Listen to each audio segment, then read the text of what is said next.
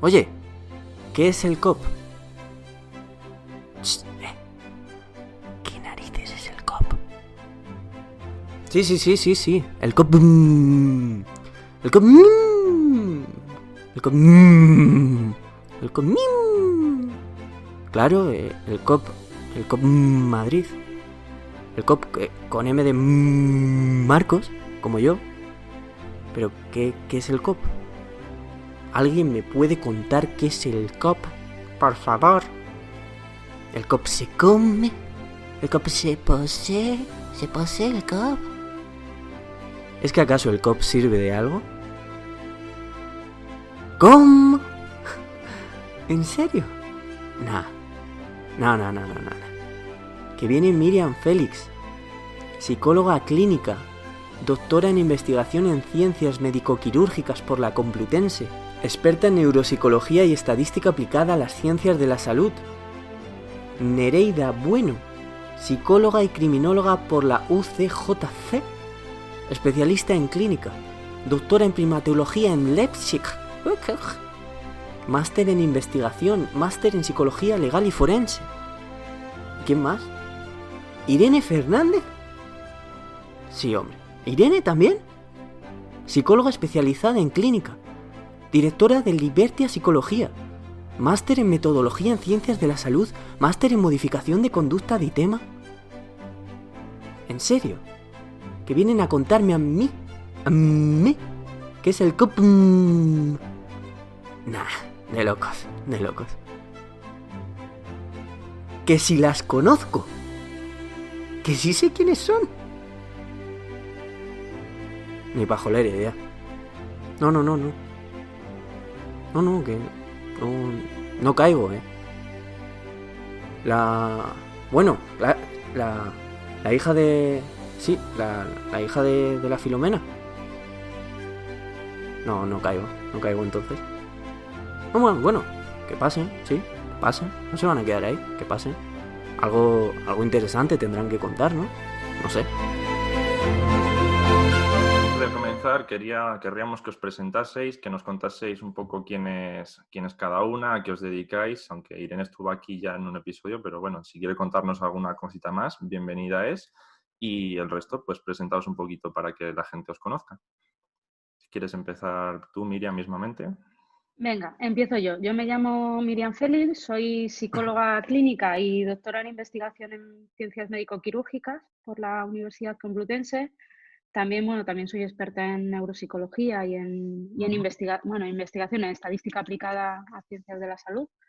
Em, trabajo en, en el Hospital Infanta Leonor en Madrid, en, en Vallecas, en Sanidad Pública. Em, y no sé muy bien qué más puede ser interesante que, Lo que tú que- quieras que decir. cuente. Bueno, y además tiendo a meterme en muchos, en muchos follones. No lo puedo. Bueno, según a quién le preguntes, según a quién le preguntes, ¿no? Cuando primero me empeñé en que tenía que sacarme la, la oposición y estuve ahí toda focalizada en la oposición, cuando acabé me dijeron, ahora descansarás. Pues entonces acabé la tesis y, ya, bueno, ya tiene la tesis, la plaza fija, descansarás. Pues me meto a, a tratar de, de revolucionar el, el COP. Que Es buen soy follón. un culo inquieto. Es- es- este es mucho más grande que los anteriores. Sí, sí, sí, sí. Pero bueno, con, eh, con mucha ilusión eh, y muy contenta de que esto es algo que hago acompañada de un gran equipo. O sea, sola no, no podría bajo ningún, bajo ningún concepto. Y ahora pues muy ilusionada y asustada a tiempos a partes iguales. Estupendo. Y, Y nada más, paso palabra. Pues O- Mm, quien quiera de las dos, si quieres tú ahora mismo Nereida o Irene, la que Venga, genial. Venga. Bueno, pues encantada, sobre todo de que hayáis contado con, con nosotras. Eh, soy Nereida Bueno, soy psicóloga, también soy criminóloga. Cuando todavía existían las licenciaturas, tengo la especialidad reconocida en clínica, de cuando surgió el reconocimiento de las 500 horas que se hubiesen realizado. Y tengo varios másteres, eh, por ejemplo, uno en investigación, eh, un oficial que me permitió seguir con la ruta del doctorado y otro sobre psicología clínica, legal y forense por la rama de forense que, que es la que más practico a día de hoy. Hice el doctorado en el Instituto Max Planck de Antropología Evolutiva de Leipzig, en Alemania, junto con la Universidad de Barcelona, en un programa muy bonito de doctorado sobre primatología. Y me centré en concreto en la evolución de sentimientos de injusticia. Para ello comparaba comportamiento de chimpancés y de humanos de distintas edades. Entonces, tiré bastante por la parte de psicología comparada muy interesante, poco explotada en España desde mi punto de vista. Y como había mezclado esa parte de forense, ese sentido de la injusticia que os digo, em, quise volver a, ello, así que después del doctorado eh, conseguí una plaza en la actual universidad donde estoy, que es la Pontificia Comillas, donde, bueno, pues estoy como coordinadora de criminología y también eh, como, como profe de psicología en la rama de forense las asignaturas de victimología, de psicología penitenciaria, porque ahora a lo que más me dedico es a, hacer intervenciones en centros penitenciarios o investigación en centros penitenciarios. Por resumir, pues mi línea de especialización sería sobre todo la intervención con agresores sexuales y en especial de menores, que es un tema bastante delicado en el que se necesita investigar bastante y que me ha interesado. Y ya por último os diría que bueno, pues por un familiar que tuvo un ictus, también me ha interesado bastante en el estudio y la rehabilitación de la fascia, así que actualmente me encuentro en varios programas de investigación, los que tienen que ver con esa parte de forense que os comentaba en centros penitenciarios y la parte clínica de la, de la fascia. De hecho, tenemos un proyecto muy bonito desde mi punto de vista con una de mis aficiones, que es el doblaje, para intentar a través del doblaje rehabilitar la, la fascia. Y a todo esto, pues le añado ese culo inquieto que decía Miriam, entonces también me encanta la divulgación, por eso me parece muy chulo el programa que hacéis. Yo tengo un blog, dos ranas viejas, en, investigación y ciencia y algunos con mis alumnos y os vamos a hacer la competencia. eso esperamos. Vale. Y, ya está. Paso palabra, Irene. Pues Irene, te toca entonces. Bueno, a mí ya, sí, habéis visto el, otro episodio, y me presenté un poco, pero bueno, pues voy a contextualizar también en relación con las cosas que vamos a hablar aquí.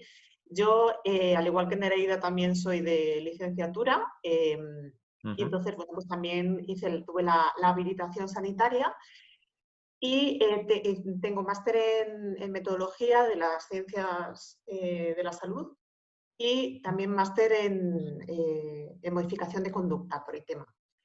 Estuve trabajando durante, durante varios años, durante siete años, en Ediciones, en el departamento de I+D+I, desarrollando pues, de psicológicos, adaptándolos, etcétera, labores editoriales y demás, pero bueno, sobre todo pues mucha, mucha estadística em, y mucho análisis de datos. Y bueno, pues eh, en un momento dado pues decidí cambiar un poco mi trayectoria hacia la clínica. Y es cuando pues me especialicé en, en modificación de conducta y eh, bueno, por los últimos años lo que hice fue fundar el gabinete Liberté Psicología, que es el que dirijo actualmente. Eh, pues me, he dedicado fundamentalmente pues eso, a, la, clínica y más recientemente estamos dedicándonos mucho pues, a la formación. Eh, cada vez estamos pues, centrándonos más en, en, ese ámbito.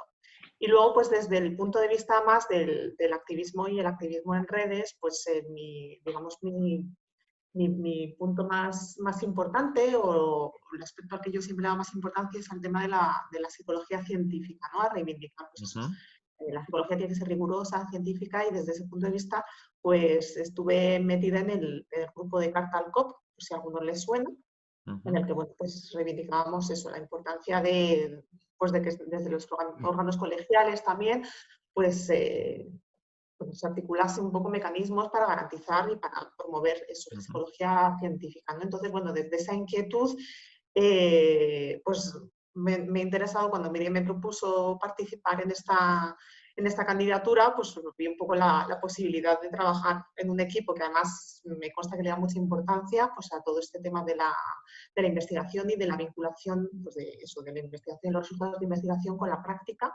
eh, aplicada. Entonces, bueno, pues es un equipo con el que me, he sentido muy cómoda y, veo la posibilidad de volcar pues esas, esas inquietudes que yo tengo. Hmm. Y bueno, ya entrando un poquito más en materia, en primer lugar lo que os queríamos plantear es que, bueno, que nos contéis un poquito acerca de todas esas propuestas de candidatura que se presentan al COP de Madrid.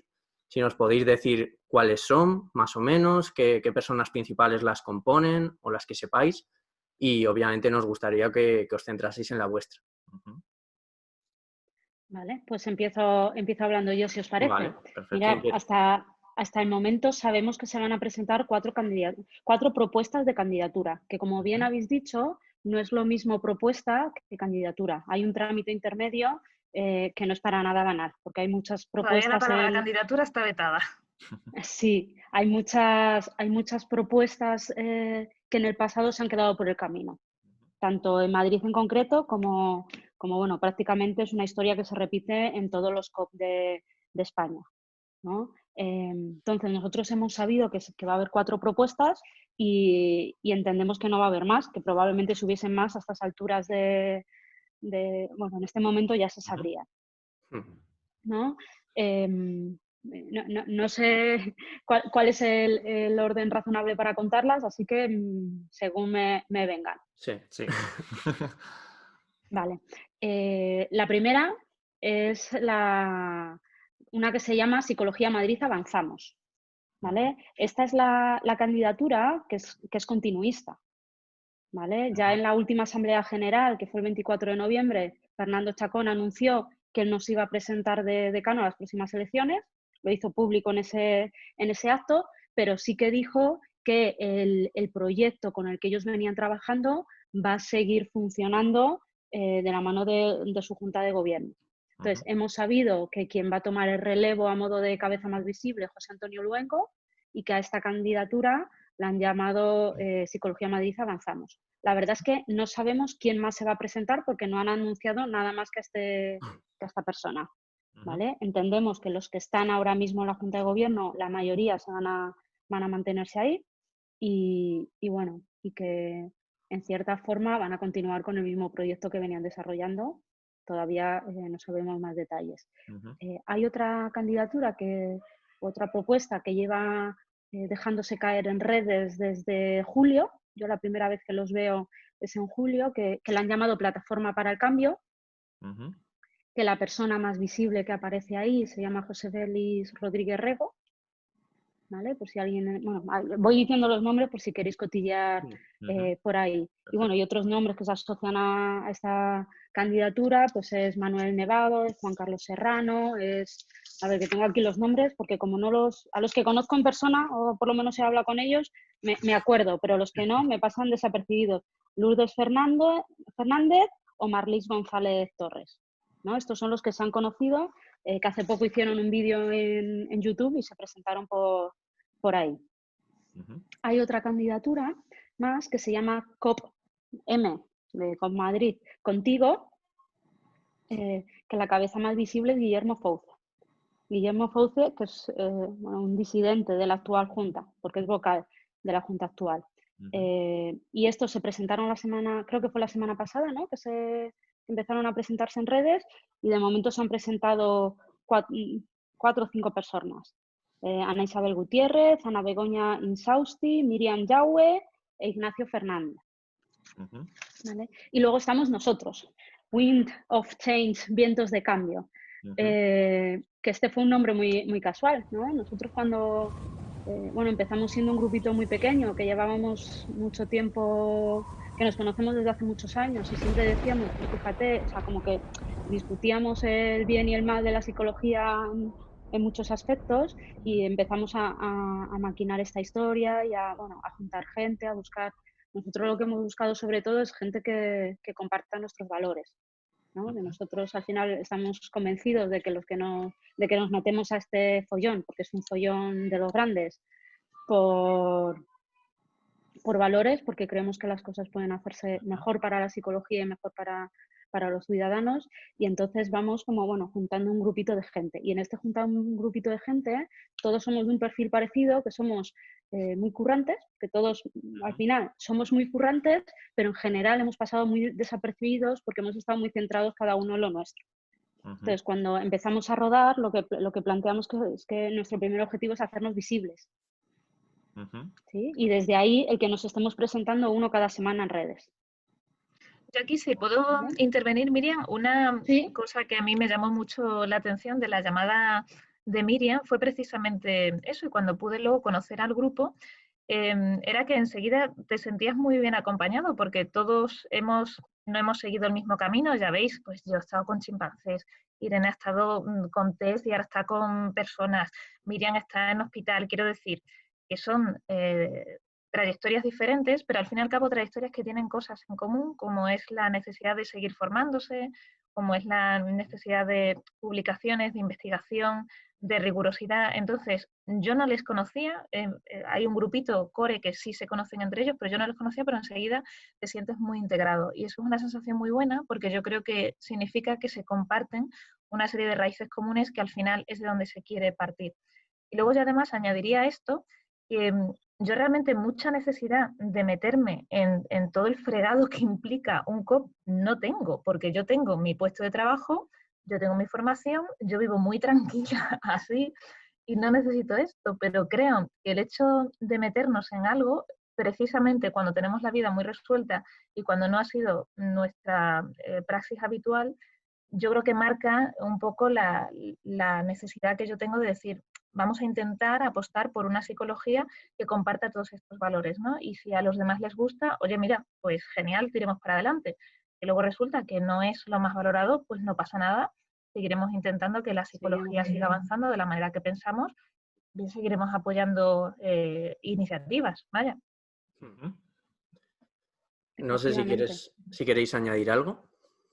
Eh, bueno, poco más, ¿no? Que, que, sí es cierto que, que, ya prácticamente todos nos hemos presentado en redes, o sea que es fácil saber quiénes somos. Y además Irene ha hecho una preciosísima web eh, porque entre sus habilidades también está esa.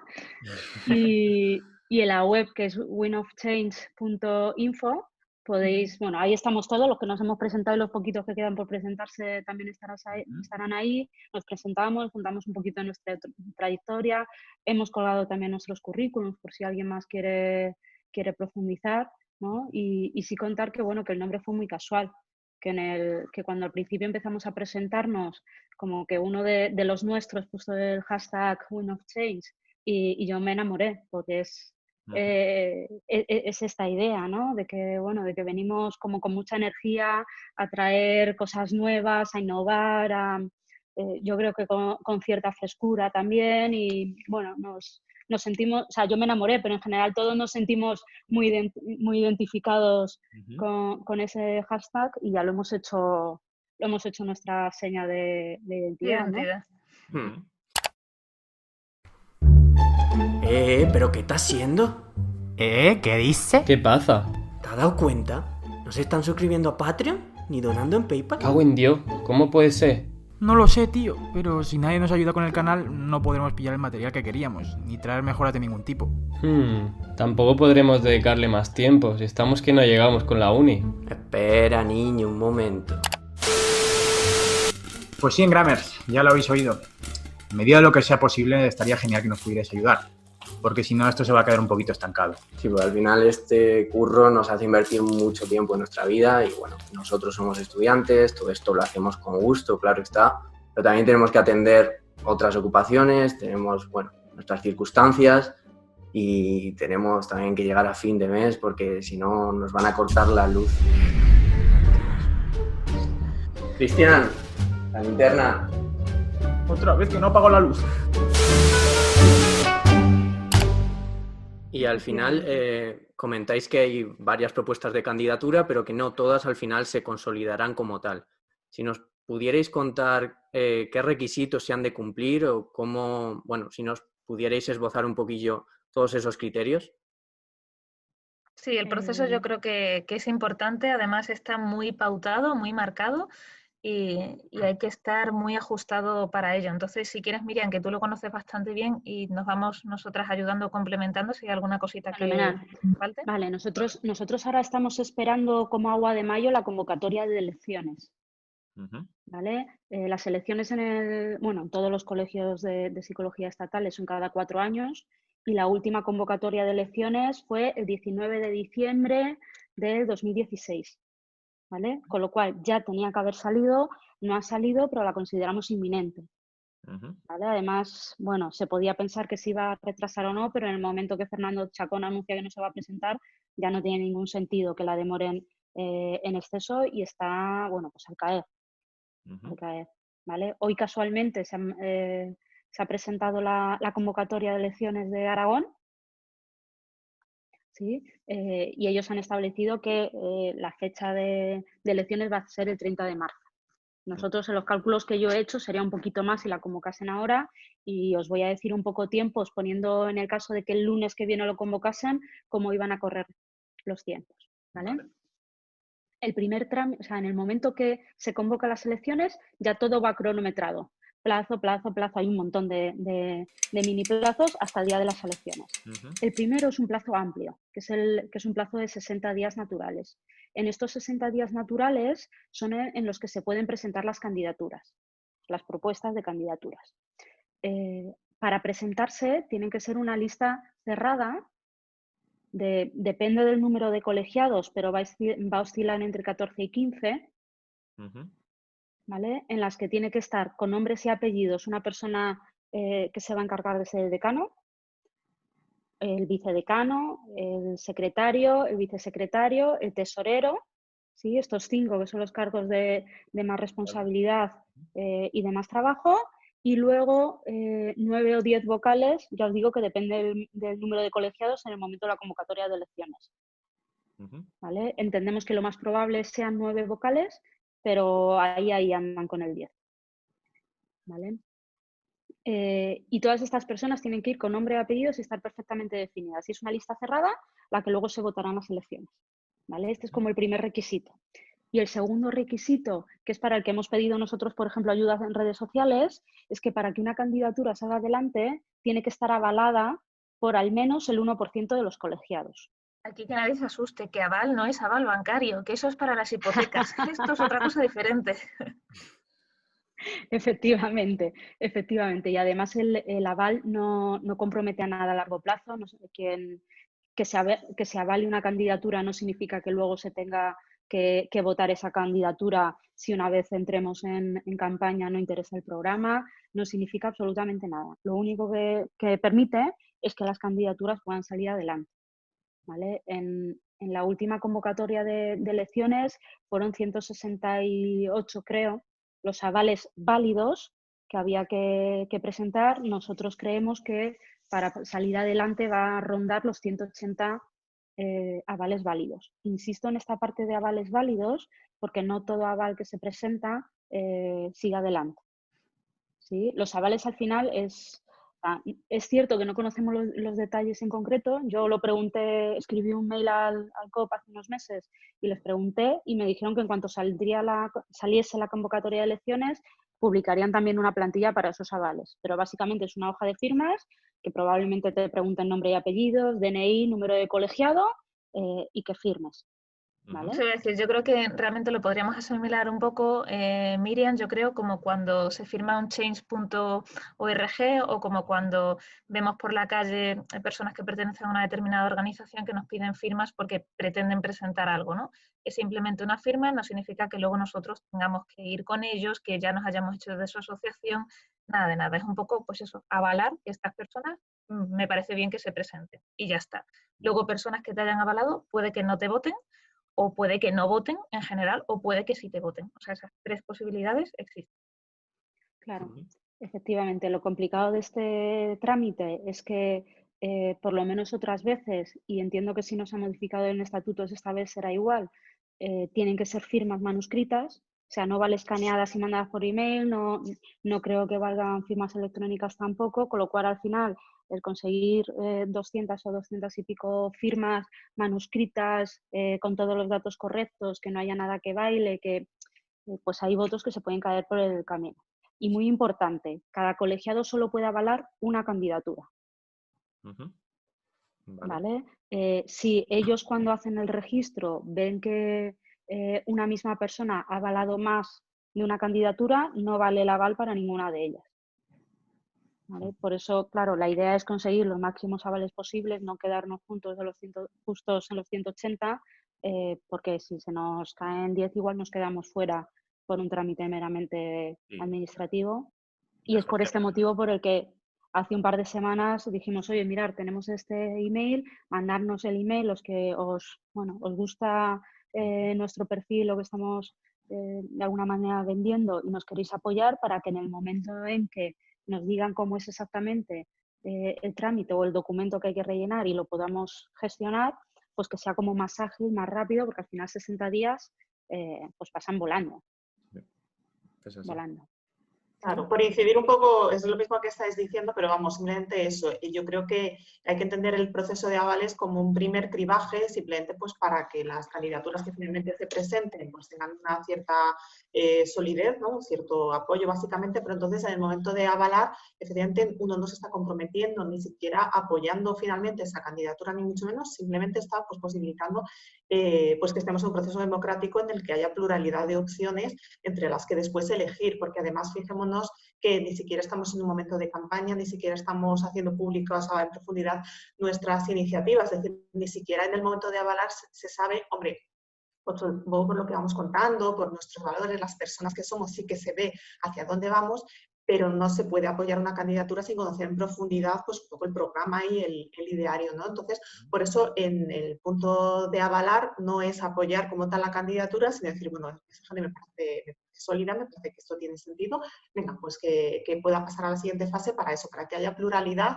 y que haya democracia en, el, proceso y que podamos elegir entre candidaturas sólidas. En este sentido, pues eh, pequeño inciso, pero ah, ya, os he hablado, Miriam, de la página web, pues en la propia página web eh, tenéis una, pestaña que creo que se llama Apoyarnos o algo así, donde se explica un poco este, esto mismo que estamos contando, el proceso de avales, y quien quiera avalar nuestra candidatura, pues puede, puede indicarnos ahí su correo electrónico para que le contactemos en el momento en el que sepamos exactamente eh, pues cómo tiene que ser ese, pues ese formulario de firma o lo que sea. Entonces, si tenéis interés en apoyar nuestra candidatura, podéis hacerlo así o en otra de las candidaturas, pues eh, contactar con claro, eso iba a decir, para avalar las demás candidaturas, porque puede que nos estéis escuchando y la nuestra no os interese, es tan fácil como acudir a redes sociales y ver la información que está publicando, porque cada grupo lo está haciendo de una manera diferente. Nosotros hemos optado por la página web, pero las otras propuestas que ha mencionado Miriam tienen también sus maneras de recoger avales. Así que quien esté interesado es consultarlo en redes sociales, hablar con ellos y seguro que estarán encantados en compartir la información, claro. Efectivamente. En Twitter, por ejemplo, están las cuatro. En LinkedIn están, sí, están las cuatro también. En Instagram eh, estamos nosotros y está, y está COP contigo.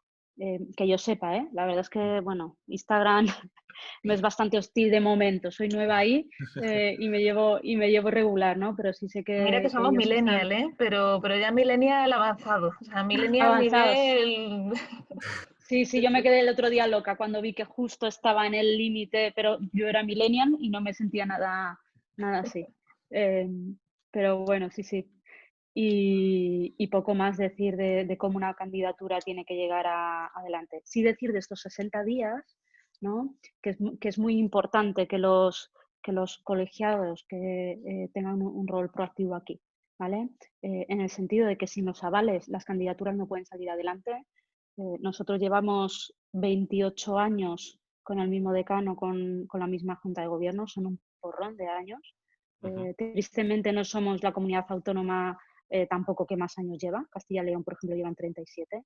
Em, y, a mí lo que me, entristece y una de las cosas que nos llevó a, dar este paso es que yo, los 20 años que llevo colegiada y, bueno, y de alguna manera sabiendo el COP de Madrid, eh, nunca ha habido elecciones en Madrid porque nunca ha llegado ninguna candidatura, o sea, ninguna propuesta a ser candidatura.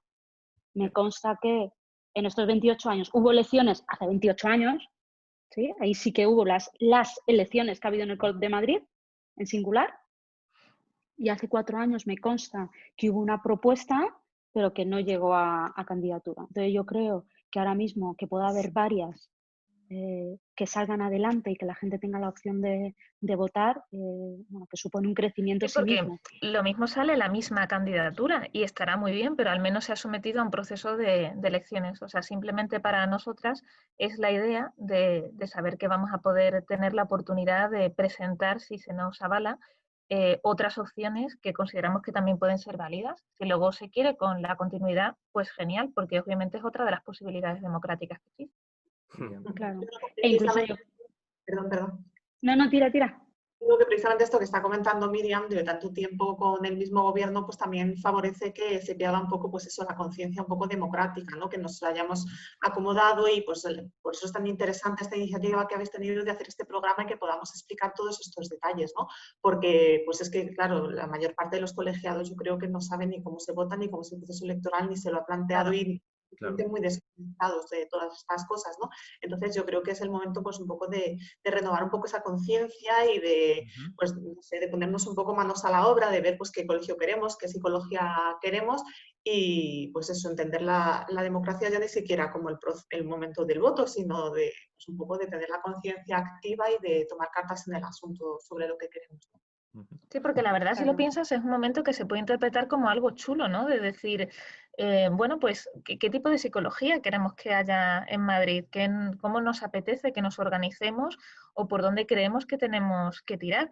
Y, insisto, lo mismo se llega a la conclusión de que tal como se están haciendo las cosas es la manera adecuada, pero ¿por qué no conocer otras perspectivas que hay de también cómo se puede organizar la psicología en Madrid. O sea que el mirarnos a nosotros mismos desde nuestra disciplina, yo creo que siempre ha sido un, punto de cambio. Perdonadme que me vaya a mis monos, pero yo lo estaba pensando con, con, la etología. En la etología ha habido cuatro o cinco momentos cumbre en los que nos hemos mirado a nosotros mismos y hemos visto que estábamos muy obsesionados. Por ejemplo, en comprimates teníamos que hacer los experimentos de esta manera, con resultados X. De repente llega uno y dice, oye, ¿y si lo hacemos de esta otra forma? Y resulta que, que empiezan a salir otras vías, ¿no? Ni estaba mal una ni estaba la mejor la otra, es otra forma de intentar explorar una disciplina. Claro, veis, yo, yo aquí me, voy también, cada uno se va para, lo suyo, ¿no? Yo me voy en esto que, se, que se ve tanto en, neuropsicología, ¿no? De procesos automáticos y procesos controlados, de muchas veces cuando siempre estamos haciendo lo mismo, entramos en inercias, entremos en automatismos y vamos perdiendo la, la conciencia eh, de lo que vamos haciendo y yo creo que un poco una candidatura de tantos años puede estar pasando esto. ¿No? Y el hecho de que estemos más pendientes todos los colegiados, de que se vaya a abrir un proceso democrático, de que de alguna manera eh, tengamos que pasar de automático a controlado, yo creo que, que incluso sería enriquecedor, aunque se quedasen los mismos, ¿no? Pero sí serían los mismos distintos.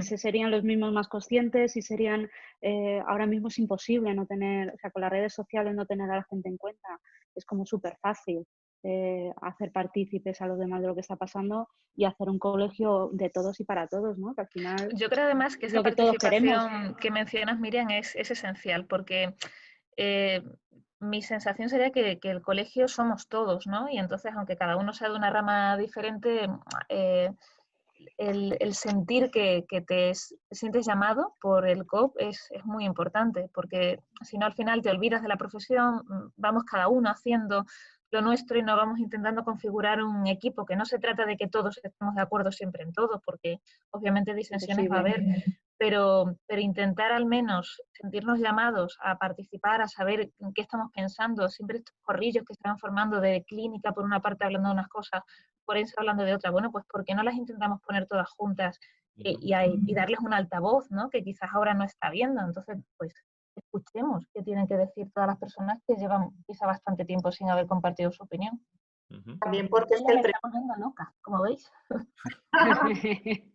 Te digo que el prestigio de nuestra profesión es que también depende de eso, porque la gente tiene una idea de la psicología que no está en cajas estancas, sino que es que lo que unos van haciendo y trabajando al final repercute en otros, ¿no? Entonces, pues de alguna manera que haya un punto de unión entre todos los profesionales y que, bueno, pues que todos guiemos conjuntamente el barco de alguna manera, pues repercute en el beneficio de todos, más que cada uno un poco arrimando las cosas sardinas simplemente.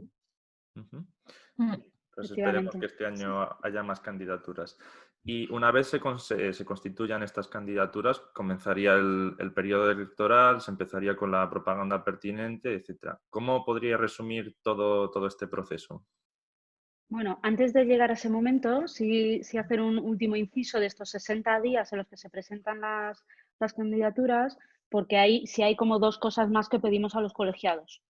¿vale? En total, tres cosas tienen que hacer los colegiados en, esos 60 días. Primera, ver qué candidatura avalan, ¿vale? Pero sí agradecemos que se avale, sea a nosotros o sea a otros, pero que se, que se participe. Por otro lado, eh, renovar el carnet de colegiado. ¿Vale? Eh, esto es muy importante eh, nosotros, por ejemplo, en la, en la web, en la parte de Avalanos, eh, Irene nos metió un link directo para, para, facilitarlo. Es un trámite hiper sencillo que en dos minutos en la web del colegio se hace. Sí, te aparece tu foto, tu firma y es darle a renovar, ya está. O a no ser que quieras cambiar tu foto, porque como yo te hayas cambiado el pelo y te interese que aparezca diferente. Pero no hay que hacer nada más. Esto es muy importante porque es igual que cuando vamos a votar en las elecciones generales o de nuestra comunidad y no tenemos el DNI en regla o está caducado. Pues es lo mismo, pero con el carnet de colegio. Claro, efectivamente. Te lo mandan a casa. Cuando tú haces el trámite online, te lo mandan en casa más o menos 15 días, eh, pero sin este trámite no se va a poder votar.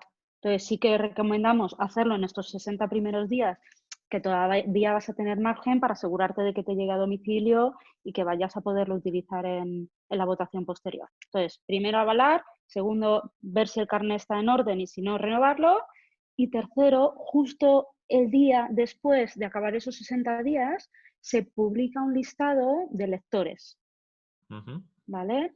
Eh, que en principio están todos, todos los colegiados, eh, que, están al, bueno, que están al corriente de pagos, que está todo en orden, pero sí que pedimos este, mm, este breve inciso de, mirar y comprobar que efectivamente todos los colegiados de Madrid estén en ese, en ese listado. Sí es cierto que aquí yo tengo la duda de cómo se va a poder consultar ese listado, porque otras veces eh, ha estado colgado en la Secretaría del Colegio de Psicólogos, eh, pero bueno, entre los avances tecnológicos y la pandemia que estamos viviendo, eh, igual o lo pueden colgar en la web del colegio o, Quizás sería más práctico en la web. Mm. Sería lo más práctico, ¿no? Mm, desde luego lo, pediremos si, si, no lo hacen, igual lo hacen directamente y si no, igual se puede llamar por teléfono y preguntar o... bueno, eso ya lo veremos cuando salga la convocatoria. De momento ha sido así, veremos si esta vez se cambia o no. Efectivamente. Y hasta aquí los 60 primeros días. Bien. Se acaban los, los 60 días y entonces lo que se hace se conforma o se nombra, mejor dicho, una comisión electoral, que van a ser los responsables de velar que el resto del proceso se haga de forma correcta. ¿Vale? Eh, en esta comisión electoral se, es nombrada por la Junta Directiva, pero es, pero es elegida por sorteo. ¿Vale? Sorteo de entre los colegiados de más de cinco años de antigüedad excluyendo, por supuesto, los que se presentan a cargo. ¿Vale? O sea, todos los que nos presentemos, esos no podemos salir nombrados en, comisión electoral y los que tienen menos de cinco años de antigüedad tampoco. Y ahí nombran eh, un, a ver si, lo digo bien. El presidente de la mesa, ¿no? No, es una cosa la comisión electoral, que ah, son los que van a velar por el que el proceso se haga adecuadamente y otra cosa distinta son las mesas electorales que van a estar el día de la votación responsables. Sí, sí, tienes razón, son tres miembros elegidos por sorteo. Efectivamente, tres miembros elegidos por sorteo que se van a, bueno, que se van a publicar eh, en la, eso entiendo que la web del colegio. Ponen en el tablón de anuncios, pero bueno, entiendo que, también lo harán en, la web. Y son estas tres personas, por ejemplo, las responsables de comprobar los avales, de comprobar si los candidatos eh, tienen todo en orden y se pueden presentar, y son los que van a publicar una primera lista de qué candidaturas cumplen los requisitos y qué candidaturas no. ¿Vale? Y para hacer esto tienen 10 días.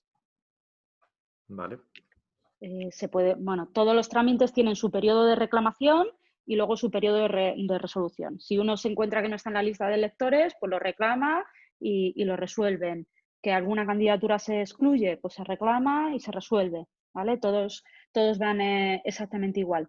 Y es esta comisión la que se va a encargar, eh, por ejemplo, de, montar las mesas electorales un poquito más adelante. ¿Vale? Fijaos, imaginaos que el, 4 de enero, el próximo lunes, convocasen las elecciones. ¿Vale? Por las cuentas que hemos echado, las candidaturas se podrían presentar hasta el 5 de marzo. ¿Sí? Eh, la comisión electoral se, se, formaría el 15 de marzo, se nombraría el 15 de marzo, 10 días después, que es el tiempo que está publicada la lista de, lectores. Vale. Cercana al aniversario del estado de alarma, vaya. La vez. Sí, efectivamente. Eh, bueno, luego el 22 de marzo se, sacaría el listado provisional de qué candidaturas eh, finalmente van a llegar a, a elecciones. ¿vale? Y en el momento que se proclame, o sea, que se diga estas candidaturas son las que siguen adelante, en ese momento se, abre un periodo de tres semanas para hacer campaña electoral. Vale. ¿vale? Ahí es donde sí las candidaturas tienen que contar todas sus, sus propuestas, pueden reunirse con, con los electores. Eh, tradicionalmente el Colegio de Psicólogos habilitaba espacios en el colegio para que se pudiesen reunir y, y contestar preguntas y demás. Yo entiendo que ahora lo, lo moveremos más por redes sociales, por Zoom, por... ¿Sí? Que ahí es cuando os pediremos que nos invitéis a contaros eh, nuestra propia Encantado. nuestra propia candidatura. ¿Vale? Eh, esas son tres semanas en las que sí ya hay que poner toda la carne en el asador. ¿Vale? Ya Cada uno cuenta sus propuestas, sus ideas, qué queremos conseguir, qué no. eh, Claro, ahí ya seremos más concretos. Eh, ahora de lo que podemos hablar es más de, de valores, un poco de lo que estamos haciendo ahora, ¿no? De nuestra formación, de dónde venimos cada uno, pero no tanto de propuestas concretas, porque todavía no somos candidatura. Entonces, una vez que se vea si podemos conseguir esos avales y las demás candidaturas igual o propuestas, cuando ya seamos candidatura, ya entonces podremos empezar a, a decirnos las ideas concretas que tenemos desde las distintas áreas que consideramos de la psicología o a nivel de colegio como tal. Ahí ya sí podremos. Claro. Y ahí el Colegio de Psicólogos tiene la obligación de eh, ofrecer a cada candidatura la posibilidad de mandar un díptico al domicilio de los colegiados. ¿vale? Es cierto que, que para que nosotros, o sea, para que manden, por ejemplo, nuestro díptico, tenemos que entregarlo antes de una fecha, ¿vale? Un poquito antes, o sea, tenemos que hacer el, el díptico y presentárselo al colegio antes de saber si somos mm, válidos o no válidos, pero bueno, es cierto que ellos sí se comprometen en que cada persona, cada colegiado reciba en su domicilio el díptico con las líneas principales de todas y cada una de las candidaturas. Ujú. ¿vale? Vale. Y mientras eh, que va pasando todo esto, se constituyen las mesas electorales. Ahí sí, que van a ser dos. Estas son las que eh, ya sí que tienen presidente, secretario y vocal, y luego sustituto de presidente, secretario y vocal, que son las que van a estar el día de las elecciones recogiendo los votos, pues igual que cuando vamos a votar a, sin más, a las elecciones de... De eh, hecho, en el horario suele ser parecido, ¿verdad? Por lo que veíamos. Hombre, no es exactamente igual, pero suele ser de 10 de la mañana a 8 de la tarde aproximadamente. Y, y puede que sea un día de entre semana, ¿verdad, Miriam? No tiene por qué ser un fin de La semana. última, vez- como- la última vez fue un jueves. Fue un, jue- un jueves. Con los cálculos estos que yo he hecho, por ejemplo, eh, desde el 4 de si convocasen el 4 de enero, que ya os digo que no, que no lo sabemos todavía, si convocasen el 4 de enero, las elecciones caerían en, re- en relación al 22 de abril. Vale. Y ahora que estáis hablando del tema de los votos y todo esto, ¿quién es la gente que podría votar? ¿Cómo podrían ejercer su derecho al voto? ¿Cómo tendrían que hacerlo? Vale.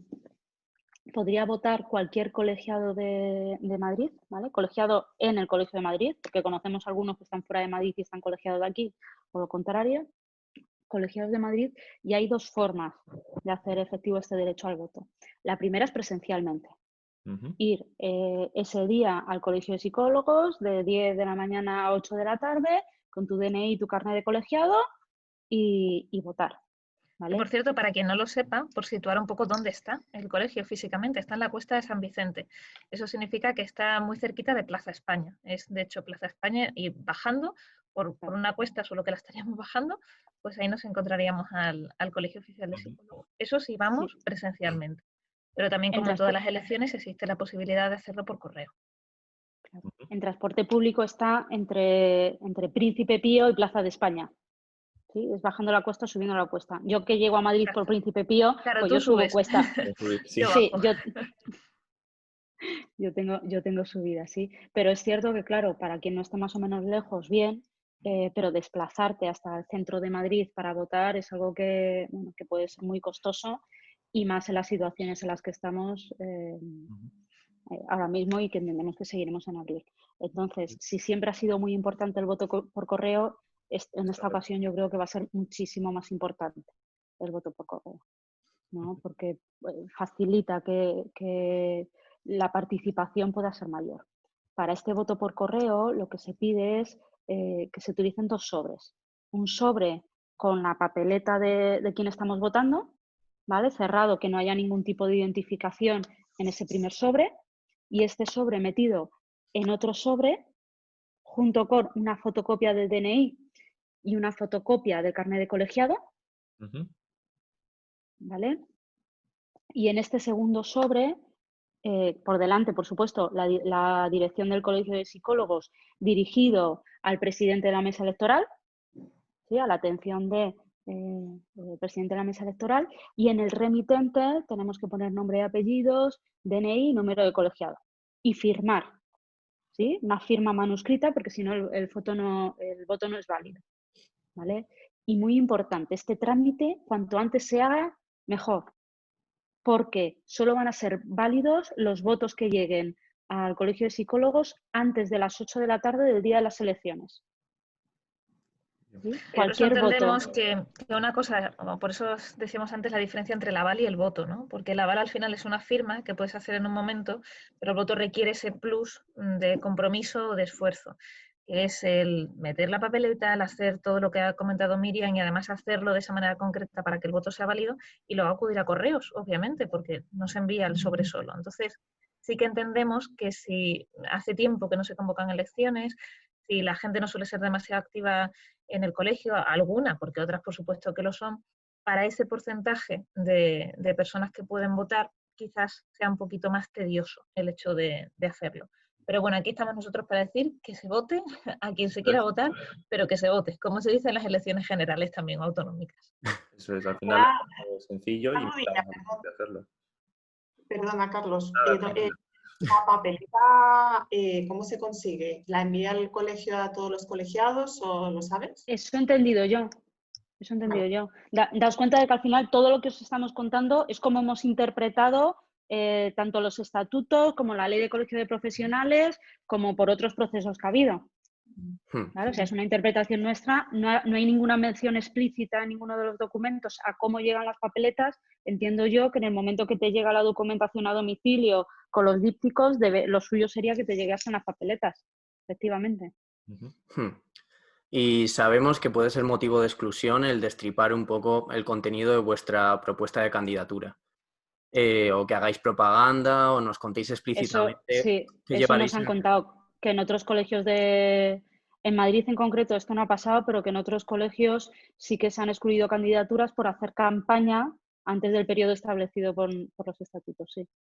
Pero eso nosotros preferimos reservarnos las ideas que tenemos para, si conseguimos ser candidatura, compartirlas entonces con vosotros. Vale, vamos, lo, lo único que os íbamos a preguntar, que, que no tenéis por qué decirlo y bueno, eh, ya lo diréis más adelante si hacemos un programa, pero simplemente os queríamos preguntar por esos principios sobre los que se sustentará un poco vuestro proyecto. Ya habéis dicho algo antes, habéis dicho, eh, habéis dejado caer ciertos principios, ciertos valores. Si queréis decir algo así abstracto, sin especificar, genial, y si no, no pasa nada, que no os queremos meter en jaleos. Yo lo primero que, que os sugiero para conocernos más en profundidad es, como ya os han dicho, ir a la página web windofchange.info porque vais a encontrar una primera página donde sí que aparecen un poco estos valores que a lo mejor ahora pues podemos mencionar un poco por encima, pero bueno, un poco pues, qué es lo que nos mueve y qué es lo que nos ha traído hasta aquí.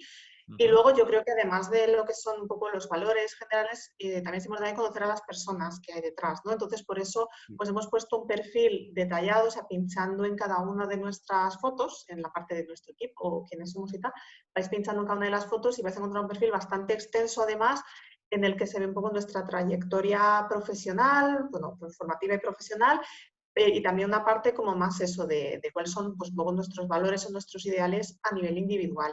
Y además también es interesante que veáis que normalmente en la parte de abajo del perfil de cada uno de nosotros se incluye dónde nos podéis localizar en redes sociales, porque algunos estamos más activos en LinkedIn o en Twitter o lo que sea, ¿no? Entonces también es una forma pues, de ir conociéndonos y ver un poco cómo respiramos, cómo nos movemos, qué contenidos compartimos y tal, ¿no? Para que más allá de lo que os podamos decir ahora muy, muy por encima, pero nos conozcáis más, más en profundidad. Entonces, bueno, yo os animo a, a botellar un poquito la página web que adrede, porque, bueno, uno de los valores es precisamente la transparencia, ¿no? Pues adrede hemos querido ser transparentes y queremos, hemos querido ser abiertos y que nos, y que nos conozcáis, ¿no?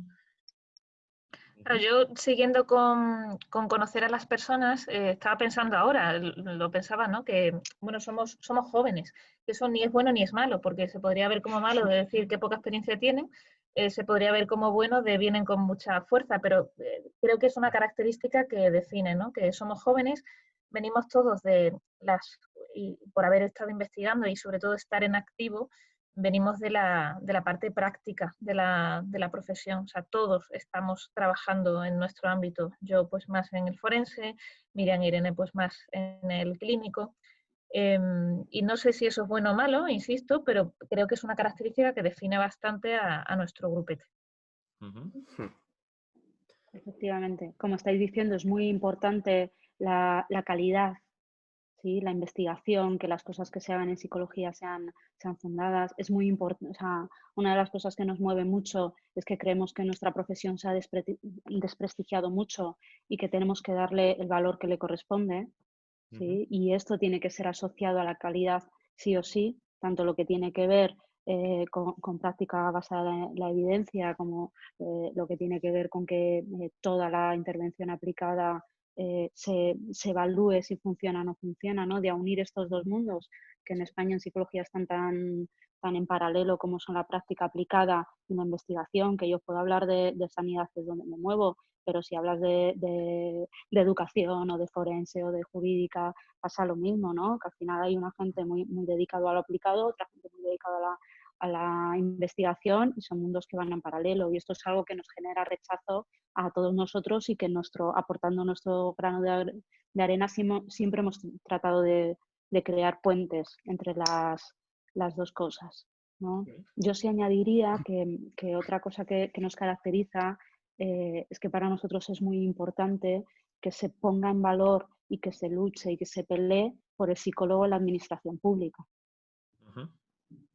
¿Sí? Eh, en sanidad, en educación, en servicios sociales, en presiones, en, en salud pública, en, bueno, en cualquier ámbito que nos podamos imaginar. Los psicólogos tenemos mucho que aportar eh, y bueno, y tenemos la sensación de que no se de que no se tiene el lugar que, que se corresponde a la administración. Sí. Claro, aquí lo bueno también es eso, que en el grupo hay personas que están trabajando en la parte pública y por tanto pues pueden hablar en primera persona de las necesidades que haya o de los cambios que, que se necesiten. Ujú. Bien. Sí, pero bueno, reivindicar un poco eso, la figura del psicólogo pues, en el ámbito público, pero bueno, en general frente a otras figuras profesionales, ¿no? Que, que a lo mejor, pues eso, por esta falta a lo mejor pues de, de prestigio o de fortaleza o bueno, por distintos factores, pues yo creo que además, mm, yo creo que además que con lo que ha pasado con, con esta pandemia mm, ha sido especialmente clamoroso, ¿no? Nos hemos dado especial cuenta de que tenemos muchísimo más que aportar, que se podrían hacer las cosas pues mucho mejor de una manera pues, mucho más eficaz entendiendo pues eso, cómo funciona el comportamiento humano, teniendo buenas nociones de psicología y aplicándolas en ámbitos de decisión pública. ¿no? Y entonces, pues en ese sentido creemos que no, que no tenemos la, la voz o la visibilidad que, que podríamos llegar a tener. ¿no? Y luego, aparte, a mí otra cosa que me parece importante em, de nuestra candidatura es nuestro interés de escucha. Es decir, hay cosas que tenemos claras, pero yo creo que lo que tenemos más claro es que mm, esto tiene que ser una cosa de todos y para todos, ¿no? Entonces, también se trata de, de escuchar, porque la psicología es muy amplia, hay muchísimos, no sé, secciones, muchísimos ámbitos profesionales y pues un grupo de 15 personas, por muy heterogéneos que intentemos ser o por mucho que intentemos abarcar, pues no podemos abarcar todo ni tener criterio para todo. Sería absurdo y presuntuoso por nuestra parte, ¿no? Entonces, yo creo que es muy importante eso, eh, tender, tender la mano y sobre todo los oídos a escuchar y a entender todas las realidades.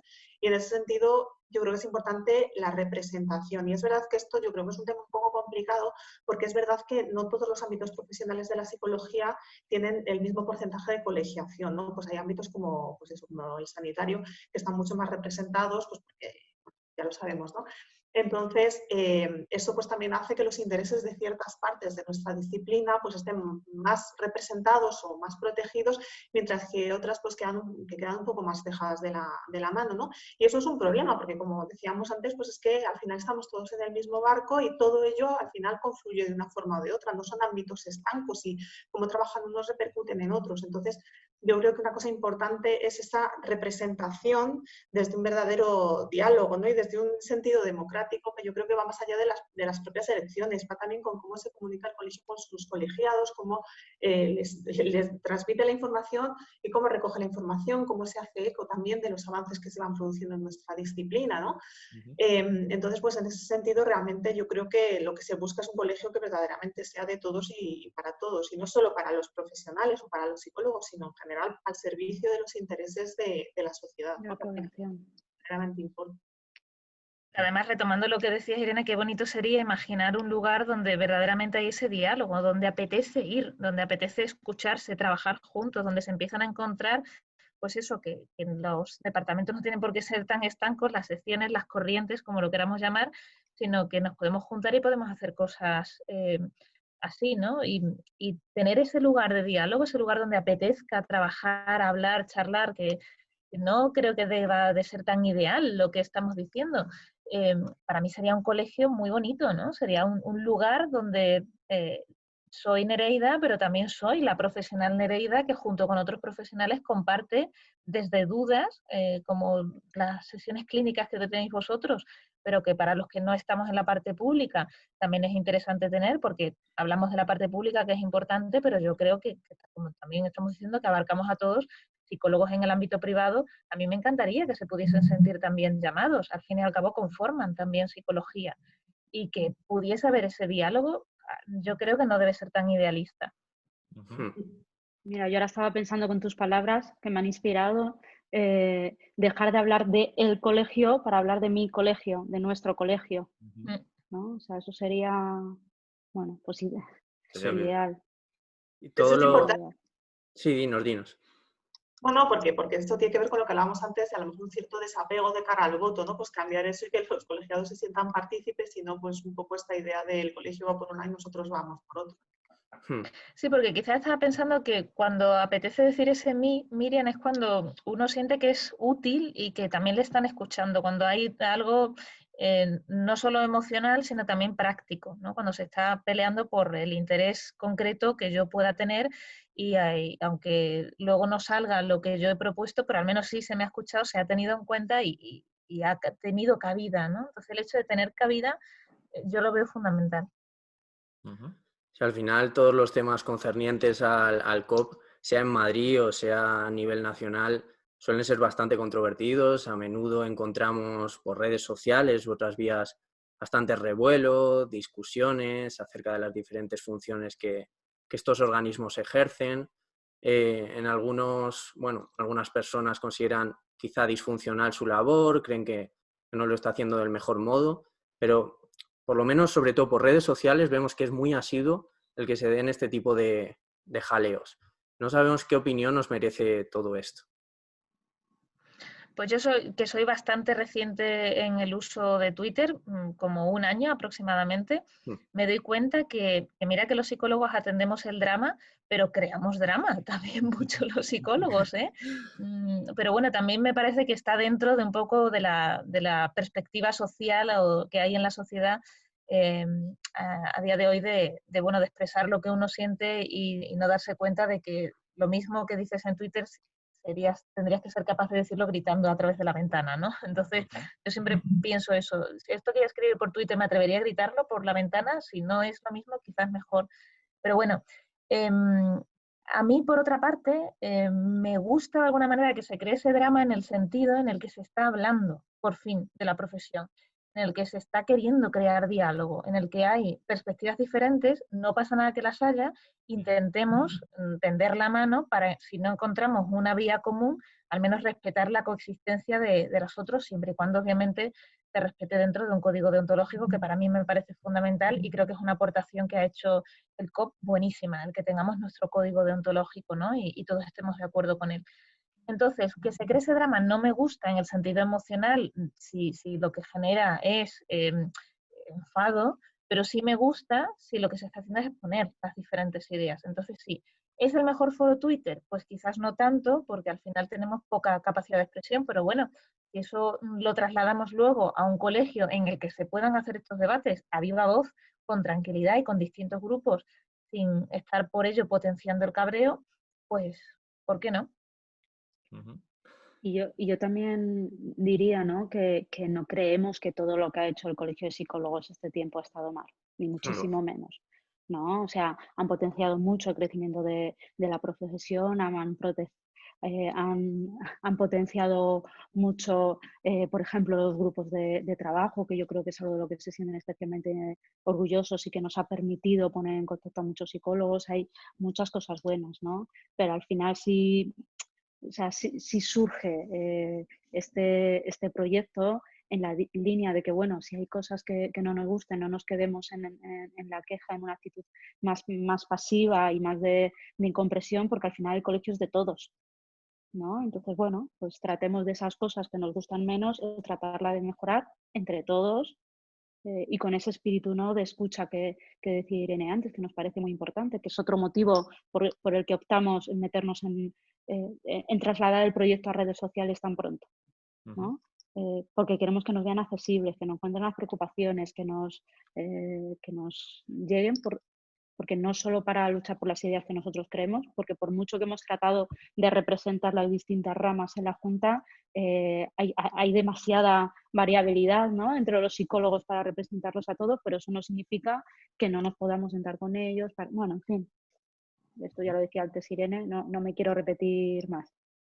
Yo, eh, retomando un poco lo que estaba comentando Nereida, eh, coincido en parte, pero por otro lado, a ver, yo sí que creo que es importante hacer una distinción entre lo que es el colegio en redes y lo que es el colegio. Es decir, el colegio pues hace muchas cosas, unas nos parecerán mejor, otras peor, y luego está pues cómo se comunican en redes. Y eso ya corresponde a otras cuestiones. Eh, a mí me parece muy complicado la comunicación por redes y en particular en redes sociales como Twitter. Tiene muchos desafíos y no todo el mundo tiene por qué manejarse de la misma manera y eso en sí mismo no tiene por qué ser necesariamente reflejo de todo lo que es el, el colegio.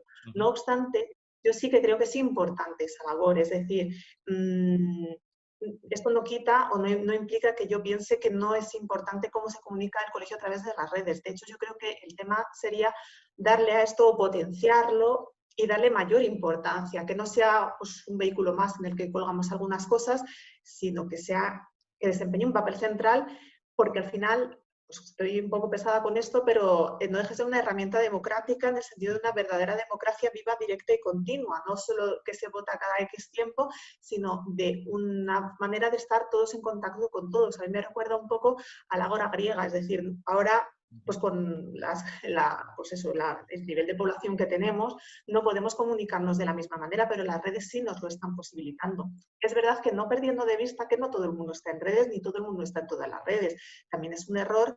eh, a veces parece que Twitter es el mundo, no es verdad. Twitter es una burbuja, pero es una burbuja a la que hay que atender y con la que hay que comunicarse con ese y con muchas otras burbujas. Entonces yo creo que esto lo que señala es la necesidad de tener una estrategia de comunicación más amplia y de visibilización de ciertas cosas más amplia, que no sea como una cosa periférica que se va haciendo ahí, sino pues eso, plantearlo con, con criterio y con, bueno, y con, con- y con habilidad. ¿no? Entonces, bueno, pues a lo mejor estoy siendo como un poco liosa aquí, pero lo que quiero decir por un lado es no confundir todo el colegio con lo que el colegio refleja en redes, pero al mismo tiempo sí dar importancia a las redes como el vehículo que tiene el colegio, que tenemos cualquiera de nosotros para comunicarnos con todos, ¿no? Entonces, cualquier órgano de representación, pero igual que podríamos hablar del gobierno de España o de cualquier otro, pues al final tiene, tiene yo creo que a día de hoy ya es obliga- obligación prácticamente utilizar las redes sociales de una manera correcta para pues transmitir y para recibir adecuadamente.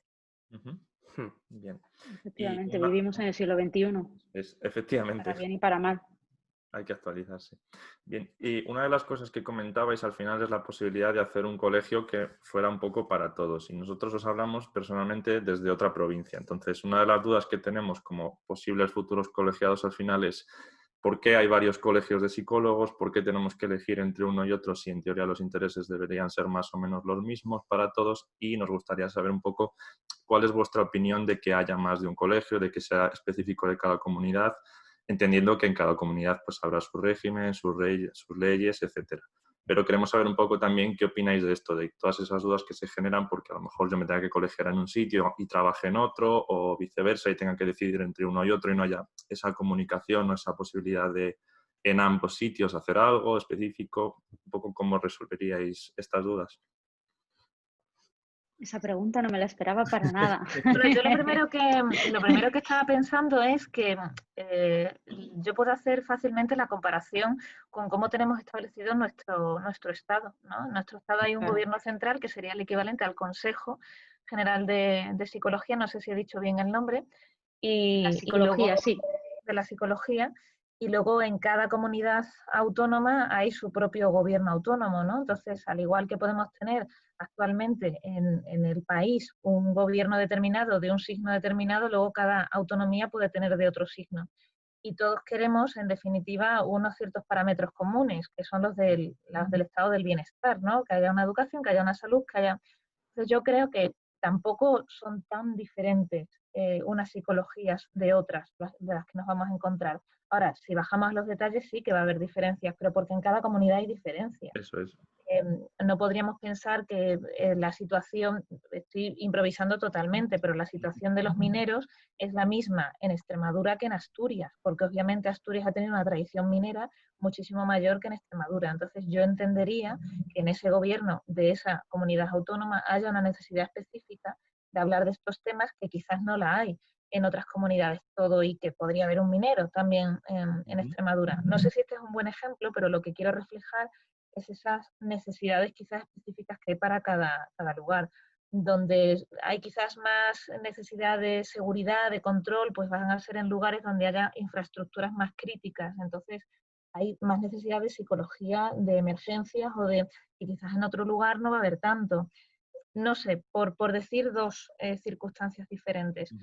Esa sería una de mis primeras respuestas. Creo que se asemeja bastante a cómo está establecido nuestro Estado. Y no querría pensar que va a ser tan diferente en, las raíces que tenga cada una. El código deontológico, por ejemplo, no se me ocurre qué diferencias puede haber entre un lugar y otro, ¿no? No, claro, eso iba a decir, bueno, eso iba a decir que en el, que en el Estado de español hay muchas competencias que están transmitidas a las autonomías. Yo entiendo también que eh, con una finalidad práctica, ¿no? Que al final eh, tener un ente muy, muy macro, muy arriba, eh, con, con, mucha responsabilidad, lo, lo, va a hacer peor de necesidad porque va a estar muy disperso y va a ser mucho más difícil atender a las diferencias individuales o a las peculiaridades de cada comunidad. Y desde ahí, claro que tienen sentido los, los colegios autonómicos, pero si bien es cierto que luego vas hablando con la gente y te encuentras muchas sorpresas de gente que, está trabajando en una comunidad y está eh, colegiada en otro por motivos ya personales, de que se tiene más filia con, la Junta de Gobierno, con la forma de trabajar, o que se mudaron y no vieron necesidad, ¿no?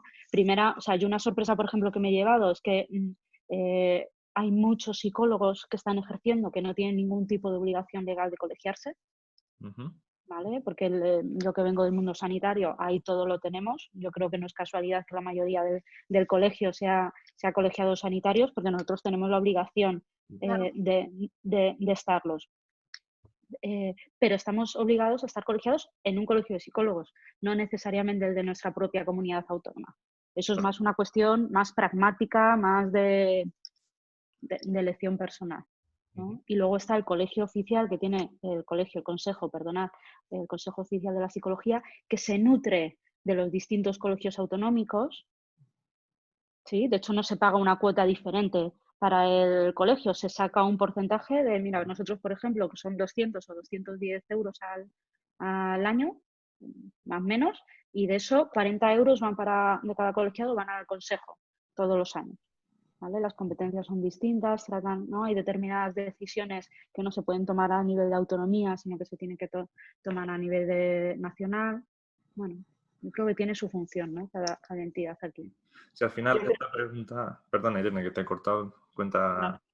Vale. Esta pregunta venía un poco al final por lo que estáis mencionando. Al final, dentro del Colegio de Madrid no solo hay gente que vive en Madrid, a lo mejor hay gente que está colegiada fuera de esta comunidad autónoma. Entonces, imagino que también les interesará saber cómo les afecta a estas personas el hecho de, por estar en otra comunidad, aunque estemos colegiados aquí, pues seguir en este colegio, me merecería la pena cambiarme o cómo se nos tiene en cuenta a esas personas. Pero bueno. pero yendo un poco a lo, a lo práctico, eh, pues yo creo que tenemos que darnos cuenta de que precisamente, pues eso, por haber colegios autonómicos pues que tienen las competencias que tienen y la, influencia que tienen, eh, y pues pecando de Madrid-centrismo, pero que es que realmente esto es así, pues lo que pasa en Madrid tiene una influencia al final en lo que, en lo que pasa en toda España. Entonces, de hecho, pues cuando hemos hecho más pública la, pues, eh, nuestra, nuestra propuesta y demás, se han interesado por ella pues muchos colegiados de fuera de Madrid porque al final les repercute. Entonces, em, en ese sentido, mm, o sea, yo creo que al final de lo que se trata es de promover una serie de, valores, eh, surjan aquí o allá, pero es cierto que efectivamente lo que, lo que surge en Madrid pues va a tener más importancia. Desde ahí yo creo que va a ser importante em, pues tender lazos con otros colegios autonómicos, es hablar con el consejo, es decir, no quedarnos solamente en el nivel autonómico en lo que se haga, sino que los cambios que se consigan, pues intentar tender puentes para, pues, para ir consiguiendo que vayan siendo pues, más transversales un poco a todo, a todo el territorio. Y para terminar, nos gustaría saber si hay algún tema adicional que queráis comunicar, algo que nos hayamos podido dejar en el tintero.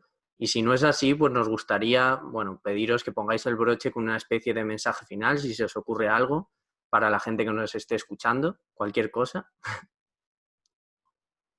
Bueno, yo una cosa que siempre digo, mm, no sé qué os parecerá a vosotras, Miriam y Irene, porque esto no, no hemos hablado de esto, pero cuando yo tengo una cosa muy bonita y es que cuando doy clase, eh, suelo ser la que da la última clase del último curso en el último cuatrimestre de mis alumnos. Y digo que lo interpreto como un momento precioso porque, claro, es, es el momento en el que ya terminan, ¿no? ¿no? No, sé vosotros todavía cuánto faltará para llegar a, ese momento, pero o si lo recordáis incluso, si ya lo habéis pasado, pero es genial. Y una de las cosas que siempre les digo es que intenten hacer grupo. Mm, que, no vayan solos. Es muy importante el, ir unido. Una vez que terminas la carrera, eh, te puedes sentir muy abandonado, tener muchísimas dudas, y ahora qué máster hago, y ahora dónde me pongo a trabajar, y ahora qué... Y el, el hecho de saber que tienes a, un grupete de confianza con el que puedes ir consultando, no ya solo esas dudas más prácticas, sino cuando vayas empezando a atender a pacientes si estás en clínica, a tus clientes si estás, como los queramos llamar, pero a esas personas, genial poder seguir comunicando y teniendo un grupito de respaldo. Entonces, para mí, eh, la idea de meterme en el colegio es formar ese grupo. Em, y, creo que la necesidad de ir juntos eh, para mí es lo que define el haberme metido en todo este embolado. Eh, salga luego o no salga. Y si no sale, eh, seguiré diciendo que va a ser muy bonito que continuemos con el grupo que tenemos formado porque me parece que ese apoyo es necesario. Entonces, para mí sería la idea de grupo y de caminar juntos. No sé si queréis añadir algo más, Irene o Miriam. Nada, me ha encantado. me encanta. Yo diría cosas concretas eh, eh, por repasar, pero renovar el carnet de colegiado, ¿vale? Avalada alguna de las candidaturas, recordad que la nuestra es windowchange.info, pues podéis ahí mirar, pero si no mirad las demás candidaturas y avalada alguna candidatura que haya un proceso verdaderamente democrático y que haya opciones, y yo diría, María, la, a la ilusión. Vamos a intentar ilusionarnos, porque es verdad que, pues, em, bueno, pues lo que decíamos, muchas veces nos hemos desencantado, incluso, pues muchas veces se ve como la, funcionalidad que cumple a veces la queja es servirnos un poco de vía de escape para que luego siga todo igual, ¿no? Pues vamos a transformar, pues, esas quejas que vendemos en redes sociales o en general, vamos a transformarlas en acción, porque quejarnos mm, al aire, pues, realmente no sirve para nada más que para generar un poco de malestar y de crispación. Entonces vamos a transformar, pues, ese malestar que hay quien lo tenga o simplemente las ganas de, mejorar o de implicarse o de trabajar juntos y de contribuir a nuestra disciplina. Las quejas ya no solo hacia el colegio, sino en general hacia el estado de nuestra profesión, hacia todo lo que podríamos visibilizar, todo lo que podríamos hacer, vamos a transformarlo en acciones concretas ahora que tenemos esta, esta posibilidad. ¿no? Entonces yo llamo a la ilusión sobre todo. Mm. Pues nada, os agradecemos mucho el, haber compartido un ratito con nosotros. Seguiremos dando cobertura en la medida en que podamos a, todo el proceso y cuando vaya avanzando, pues os volvemos a llamar. Tenemos aquí un debate como lo de los políticos o lo que haga falta. Y de verdad que, que, un completo placer y un fuerte abrazo. Así es. Muchas gracias por interesaros. Es genial ver a gente joven en proceso de formación que hace este tipo de iniciativas. Mm. Mm, de verdad, mucho ánimo. Nada, gracias, a vosotras. Y muchísimas, y muchísimas gracias, chicos. Muchísimas gracias. Nada, gracias a vosotras. Un placer. hasta, luego. hasta, luego. hasta luego. Pues hasta aquí ha llegado el episodio de hoy. Simplemente añadir un pequeño apunte final, y es que... Si quieres ser tu propio jefe, hoy es tu día de suerte. ¿Qué tienes que hacer para ello? ¿Quieres saber cómo? Es muy fácil. Simplemente tienes que brindar un pequeño aporte por nuestras plataformas de... Un pequeño aporte, sí, aporte. Por nuestras plataformas de Patreon, PayPal, referencia bancaria, Bisun. oh, mandarnos muchísimo dinero en un sobre cerrado con saliva a nuestra dirección de Andorra. Tanta pasta que no quepa ni por el orificio del buzón. O esa una monedita la usa o algo. Así serás tu propio jefe. Nos vemos en el próximo episodio. Recordad, nos gusta más el dinero que a un tonto un lapicero. Poco más. Espero que nos olamos pronto. Un beso y hasta otro día. Podéis ir en paz. Niño, ni que esto fuera misa. Adiós.